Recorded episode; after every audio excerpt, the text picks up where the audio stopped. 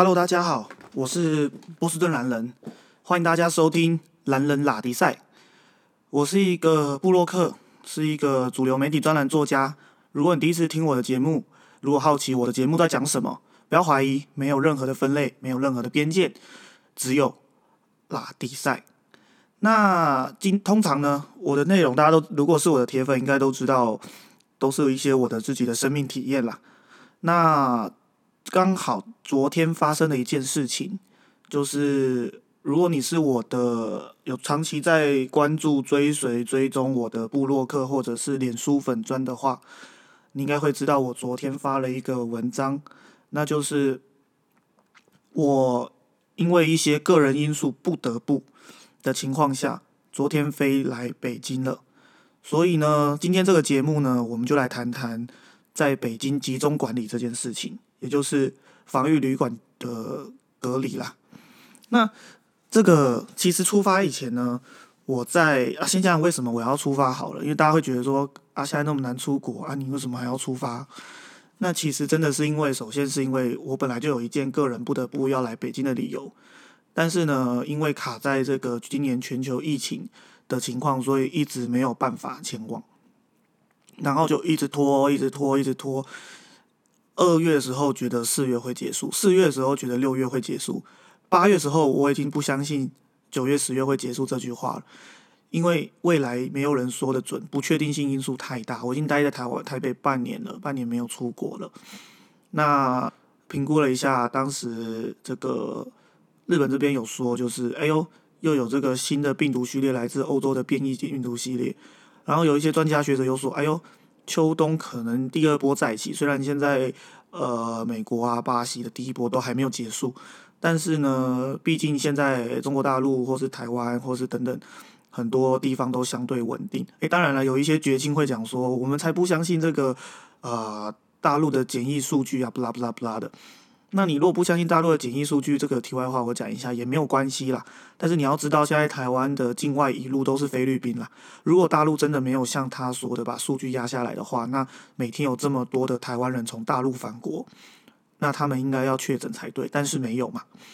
现在的情况就是都是菲律宾境外一路嘛，然后巴西、印度，但印度锁国了嘛，然后美国嘛、南非嘛这些国家嘛。好，那所以呢？我就想说，好，那既然如此，趁着第二波有可能会来，如果如果第二波没来，当然是最好。但如果他还是来了的话，那起码我现在已经去了，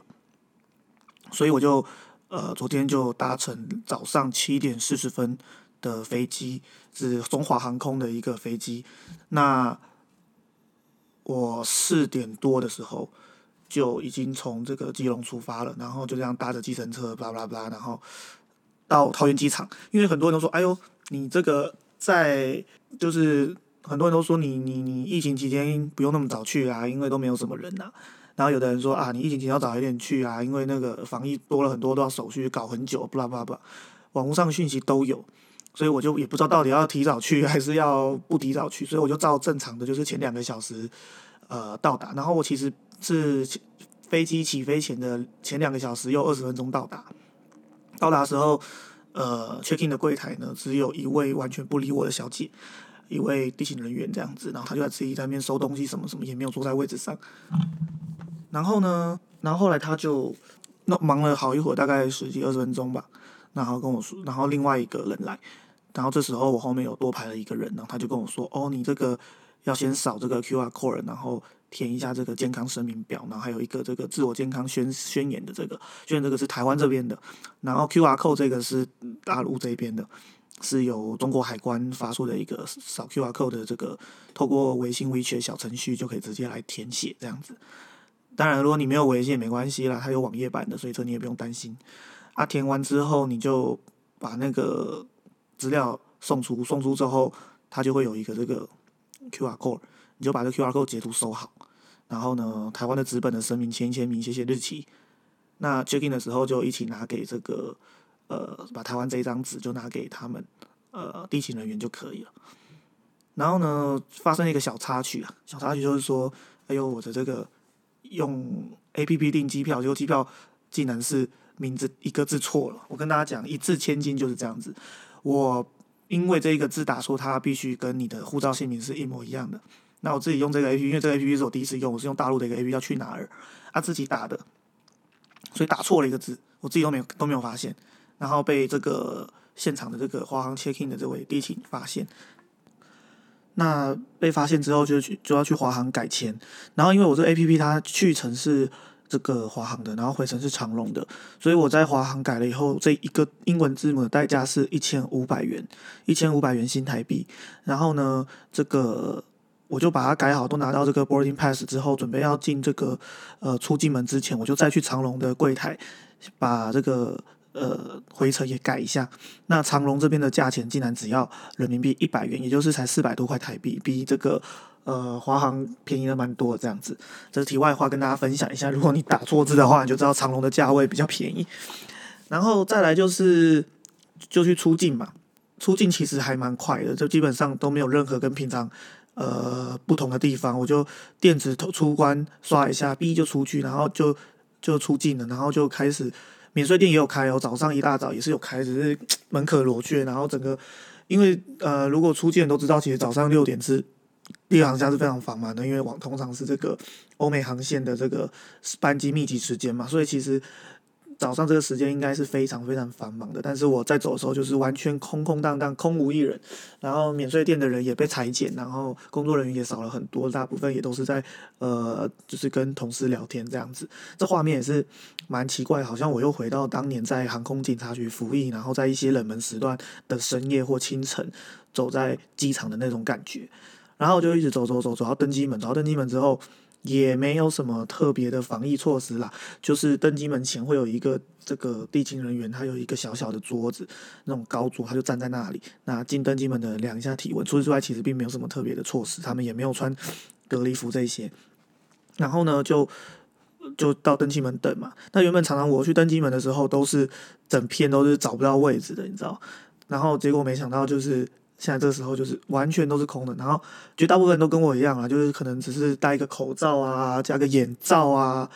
了不起就是这样啊。我是连眼罩都没戴，我觉得台湾也疫情不强烈，而且有尝试戴墨镜嘛，因为之前有动过眼睛手术，他也是说你他给你的那个医疗用眼罩，但是你戴墨镜也可以。那我就想说好啊，那就戴个墨镜，就一戴上去，哇，那个口罩的那个一呼气的雾就把你整个路都看不到了，所以你迫于无奈呢，你就变成是。就变我就只戴了一个口罩，但是就看到其他人哦，有一些少数人哇，这打扮真的是奇装异服，有的是全身隔离服，有的是防毒面具，然后有的还有一些，反正打扮都有一些都蛮怪异的这样子。然后我就坐在那边就等，然后就看他们这样子观察这些旅客。然后我的飞机有很小台，然后根据我那个去哪儿 A P P 呢，我的飞机已经十三点五年了，也就是一个非常算是呃，应该算是蛮老年的一个飞机吧。蛮小的，然后想说那么小的飞机，结果上去以后哇，坐不到几个人。这飞机我猜测应该可以坐一两百人了，然后但是实质上坐的人只有呃不到三十个左右这样子。然后大家就是反正都是坐的蛮开的这样子。然后很奇怪，我其实不太了解，就是如果你去看我的那个部落格的这篇这篇文章，这篇文章名字叫做。新冠肺炎第二波看似蓄势待发。我在二零二零年八月前进帝都北京集中隔离全记录这篇文章，就是我昨天发的这篇文章。我会把文章的链接放在这个呃这个 podcast 下面这样子。然后我要讲的是，我觉得真的很奇怪，就是说，诶，为什么这个华航的这个中华航空的空姐，他们要穿的一个像是呃雨衣像垃圾袋一样的打扮？因为他。它虽然是就是隔离嘛，但是它后面是镂空，而且很多洞，然后头也是露出来的。那我就不知道啊，但他们是有戴口罩了，但是鞋就是像轻便雨衣嘛，直到大概八九分这样子，下面脚啊什么也是没有隔离的，就也不知道为什么这样，可能是因为全套的他们不好工作，但是又想要有一点防护吧。我不太了解这个，可能要需要航空业的的朋友跟我说明一下。反正他们穿的就是我现在照片中这个，就是一个破破镂空的这个呃，像垃圾袋又像轻便雨衣的这种。呃，造型这样子，但是露出头角跟背这样子。然后呢，因为大家都知道，台湾的航空公司其实都呃餐饮都是蛮不错，跟全球航空公司比起来。那呃，其实疫情期间他也没办法，就是给你弄一些熟食什么的，但是他有调整。那早上班机嘛，还是有给你一个早餐这样子。然后他也有就是好像有点稍微错开一下，所以不会说你我旁边，其实我旁边离我还好几公尺了，但他就不会跟我一起，就是把口罩拿下来吃东西这样。啊，食物看起来就是我照片中，就是文章里面有照片，看起来是不太好吃，但吃起来其实还不错。那面包看起来很难吃，其实还蛮香的。然后就飞飞三个半小时，看看电视，然后嘛弄弄就到了。啊，到北京首都机场之后呢，一下降哇，我就惊呆了，因为这沿途都没有什么人嘛。我从桃园机场上机坐飞机。都没有看到什么人类嘛，就一下飞机，哇，他们的工作人员超多，然后全部都全副武装，穿隔离衣这样子，白色的，好像在拍《生化危机》这样子哈，好像什么你知道 T 病毒外泄这样子的感觉，然后就下来，然后刚开始有点不知道干嘛，因为东西也没有很清楚，标识也没有很大，然后后来就就是问了一下，然后看一下别人干嘛之后才知道，哦，他第一站就是先叫你先分批分批，然后排队排队，然后他们就一个个到电脑区，然后电脑区。呃，他就拿了你的台胞证，然后呃，跟你在台湾时候扫 Q R code 填那个表格，然后就拿这两个东西，他把你印出来就对了，然后再给你就是台胞证，他他现场就放路上就放一个临时的那个影印机嘛，然后就直接给你列印这样子。那很有意思的是，诶，他们穿都隔离嘛，然后其实大家都长得都一样，谁不知道谁是谁，所以每个人呢，他们的后背都会用奇异笔写上他们自己的名字，这样子蛮有意思，然后才仔细看才知道，哦，这些工作人员呢，有的是地勤，有的是。啊，不都是地勤了，其实大部分都是地勤的人员这样子，负责来处理这个文书的工作这样子，然后排就是叫你排那排那排那这样子。那第一关结束之后，就会到第二关，第二关就是呃要填一个表格，就说哦我愿意给你采样啊，然后他给你量一下体温啊，大概是这样子，然后然后就拿，就像好像在闯关破任务密室逃脱一样，然后就拿到文件，然后文件之后他就又再继续沿着动线方向就去走走走走走走走。动线上也没什么人呐，反正就是只有你自己班机这一台人，也没有多少人。大大家又时间又被错开，机场又大，所以其实你在走的时候都是没有什么人的。你就跟着大的箭头一直走，一直走。啊，走到第三关以后就采样嘛，就把那个刚才你在前几关拿到的资料就给他们，他就给你戳一根像棉花棒之类的东西嘛，因为他在第二关的时候还会给你一个试管，然后第三棒第三关的时候他就插到你的那个咽喉那边，因为像我比较敏感的人就呃呃呃一直想要吐这样，但但有的人好像就不是那么明显，我也我也不知道。然后采样完就很快了，其实也没有几秒钟，然后就就离开。离开之后就去走嘛，啊走又沿着动线一直走走走走，走到最下面的这个下面层，一路往那个手扶梯就往下下下，到最下面一层时候，哎，前面走来的人已经拿好行李在那边等，准备要上那个游览车了嘛，他们都叫大巴嘛。台湾应该现在要专业一点，叫防防防防疫专车有没有？然后就我们就后来就没多久就就上去了。啊，上去之后，其实我觉得大家也没有坐得很开，也是隔着隔一个位坐而已，其实也蛮挨得蛮近的，我觉得。但是反正大家都台湾来的，而且大家都有一些都还穿隔离服，我觉得是还好了。啊，可是，在在那个防疫车上很久，不像前面就是流程都很快，都没有等啊什么的。防疫专车上面等了大概哦，感觉应该要等了三十分钟，而且车上的的已经坐满了这样子。那我们这班车呃是坐了二十四位的的的旅客这样子。然后后来我才知道，哦，原来我们这台车是在首都机场的这个停机坪里面的，好像。然后后来就有后来照片黄色这个他们的机场的这个停机坪的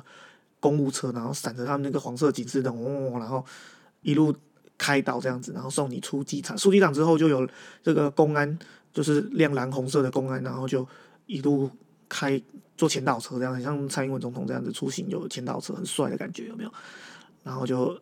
一路开，然后开的蛮慢的，然后就又开开开之前都不知道自己去哪里。我们有一个，大家都在在，大家也是台湾人，也是蛮蛮有意思。大家坐在车上都很乖，一直滑手机滑，是因为在坐在游览车上坐太久，然后车子都没动，然后有一个人才忍不住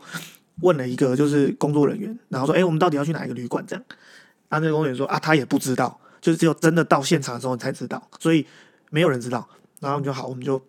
然后后来就就后来前导车就开开开开开开。开开了大概二三十分钟吧，我也不知道大概开了多久，然后就到了。后来最后才知道，哦，在一个那个还不错啦，在那个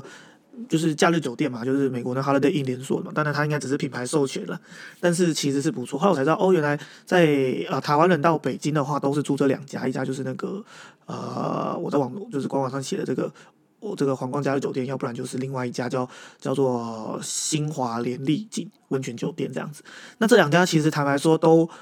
呃，都是很不错的酒店啦。因为你如果是大陆人，在网络上查一些资料，就知道其实大陆人返国以后隔离的有一些旅馆是烂到不行，有的甚至没有冷气或什么都有可能。就是如果你塞巴运气不好的话，那那我不知道其他国家是不是也都是呃入境中国大陆都分开到不同的旅馆，这我不知道。反正反正我们台湾班机回来的都是一般都是在这两家。如果在北京的话，那为什么要特别讲北京？哈，因为其实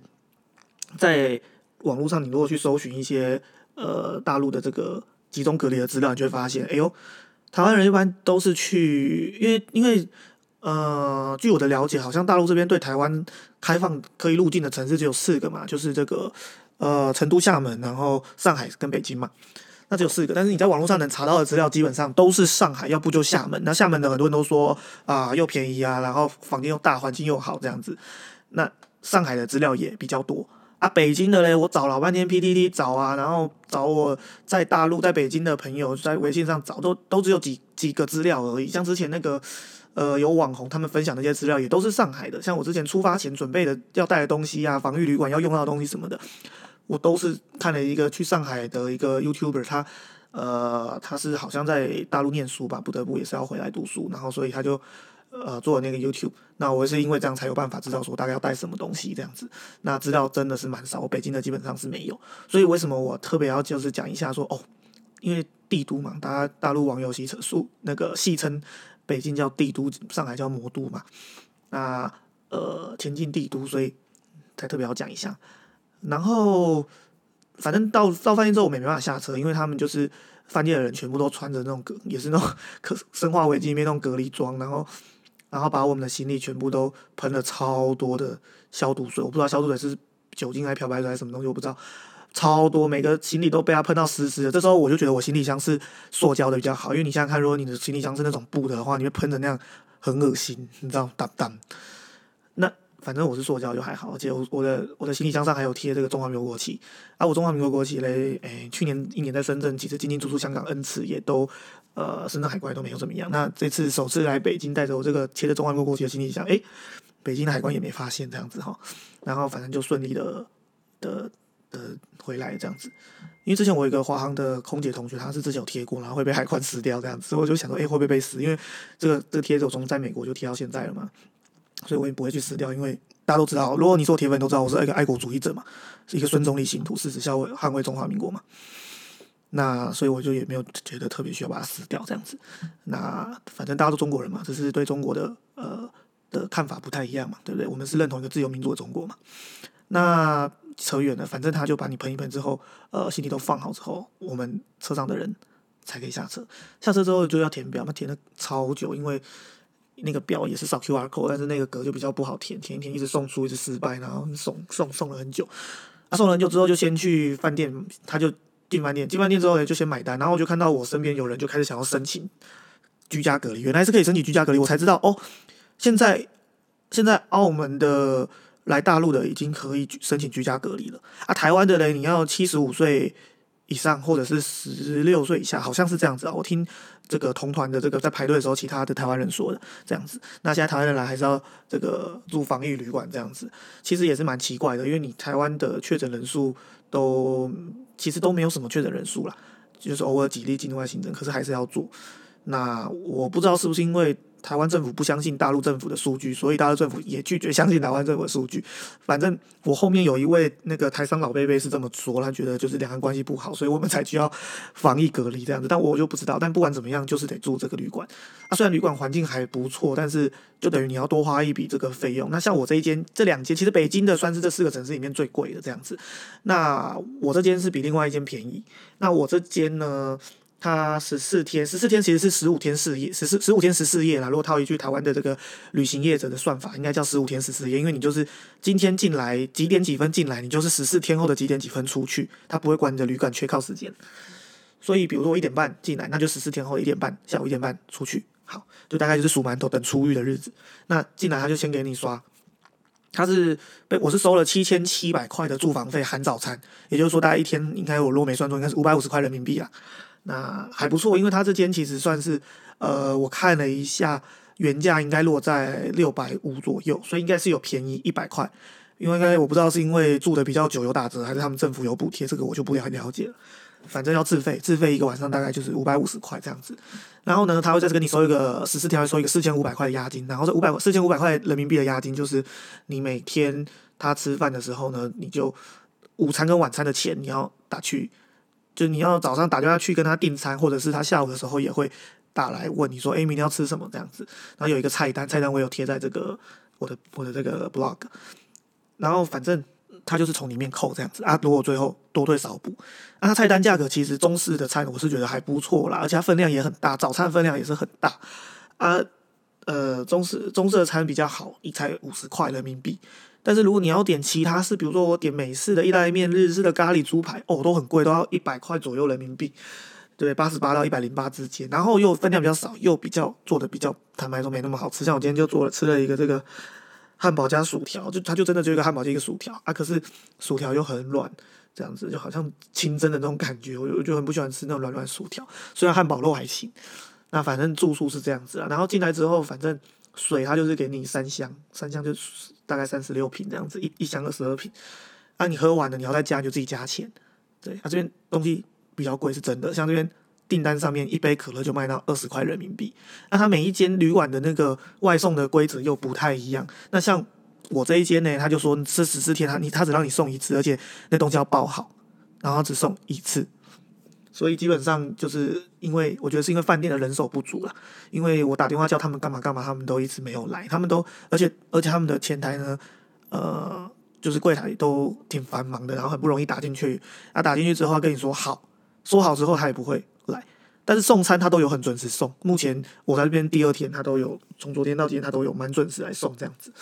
然后毛巾的部分他就是这十四天只能帮你加一次，这样子。那他也不会进来你房间，反正我就是一个病毒嘛，他也不愿意进来，好像大概是这样子，这样子。然后我自己也带了一些台湾的泡面嘛，反正有几餐就吃啊。泡面早餐分量坦白说是蛮多的，所以吃不下的部分我就配中午再加个泡面就可以了。不然我觉得我在台湾食量都算大的，我都觉得吃不完，所以它真的是蛮蛮多的这样子。然后。然后大概就是这样子啊，然后我现在就是在等着这个数馒头嘛。数馒头，然后看什么时候可以出狱。现在就是被感觉就是有点理解张学良当年的这个心情，就是被软禁嘛，对。然后日子也算好了，有网络，而且都能翻墙。然后呃，桌子书桌也很大，电视也很大，床也超大，床应该是 king size。然后又一个很大的浴缸，今天晚上可能泡个澡，是就是不能出去。如果能出去走一走就。更好，但是他就是连走廊都没有办法出去，你只能走到门口拿饭，然后你就要再把它丢回去这样子。然后反正我垃圾也就是往外面丢这样子，大概是这个样子。然后呢，接下来我还会去，因为大家可能知道我之前前阵子在台湾有工作嘛，所以我可能这一块到时候之后有机会再跟大家分享。那今天就先到这边，感谢大家的收听。我们争取，我们应该很快就再见面，因为毕竟现在在坐牢嘛，时间比较多，可以很快再跟大家见面。好，那你也可以去我的下面这这几个下面去追踪我的 Instagram，追踪我的 Facebook 粉砖以及我的部落格。然后今天节目先到这边，下次再见。